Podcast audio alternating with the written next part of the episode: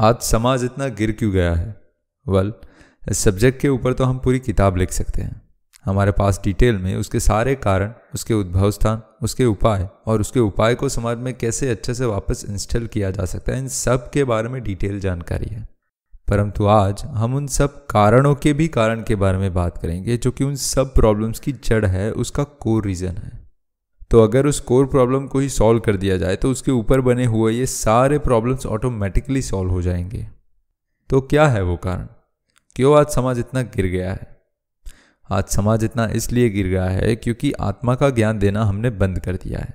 तो लोग ये सोचने लगे हैं कि मैं ये शरीर हूँ और अपने शरीर और शारीरिक सुखों को ही अल्टीमेट गोल ऑफ़ लाइफ मान के लोग उन्हें पाने के लिए किसी भी हद तक जाने लगे हैं।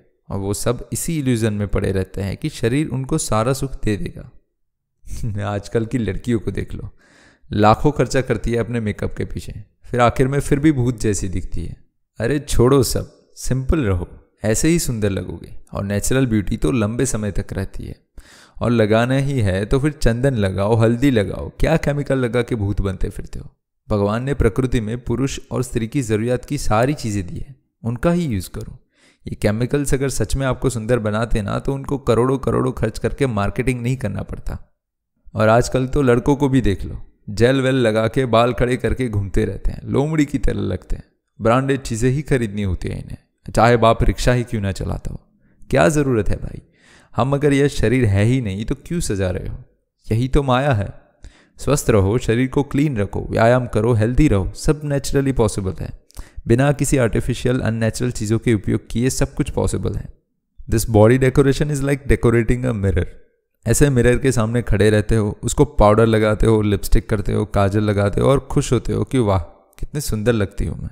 परंतु ज्यों ही थोड़े हिले, सारा मेहनत मेकअप वहीं पर उतर जाएगा और पता चलेगा कि अरे, ये तो मैं हूँ ही नहीं। तो कहने का तात्पर्य ये है कि आईने को मत सजाओ, व्यर्थ है।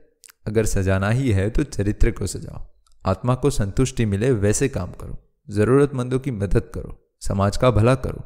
माता पिता की सेवा करो, गुरु की सेवा करो, साधु संतों की सेवा करो और सीखो उनसे कि भगवान की सेवा कैसे करें और जीवन के अल्टीमेट गोल की प्राप्ति कैसे करें।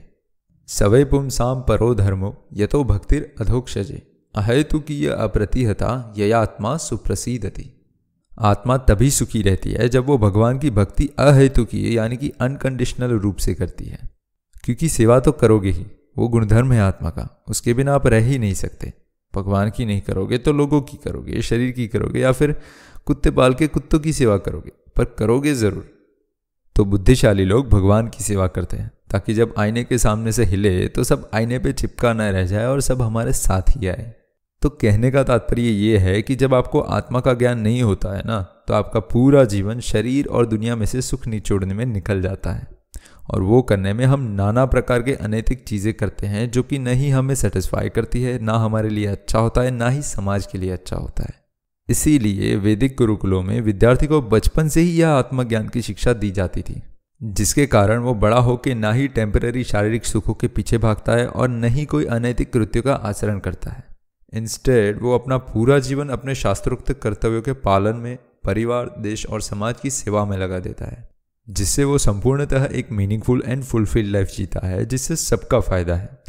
ना कि आजकल के लोगों की तरह जो अपना पूरा जीवन सिर्फ़ मैं मैं मैं करके अंत में डिप्रेशन में घुस के निकाल देते हैं। तो प्रभु जी कैसे फैलेगा ये आत्मज्ञान लोगों में? वेल well, वो तो आपके हाथ में हम अपना संपूर्ण प्रयास करके एजुकेशन में बेस्ट पॉसिबल वे में आपको आत्मज्ञान दे रहे हैं। अब इसे भाई, बंधु, बहन, परिवार, दोस्त, दुश्मन फेसबुक इंस्टाग्राम व्हाट्सएप पर शेयर करना और लोगों तक ये ज्ञान पहुंचाना आपका काम है। तो हमने हमारी ज़िम्मेदारी निभा दी। आप अगर अपनी ज़िम्मेदारी सही से निभाते हो तो हम वचन देते हैं कि जल्द ही जल्द हमारी सोने की चिड़िया, हमारा वैदिक भारत हम वापस ला देंगे। तो मिलते हैं अगली बार, एक नई अनसुलझी पहेली और एक नए प्रश्न का जवाब लेकर। तब तक तब तक क्या। दाल रोटी खाओ और हरी गुण गाओ।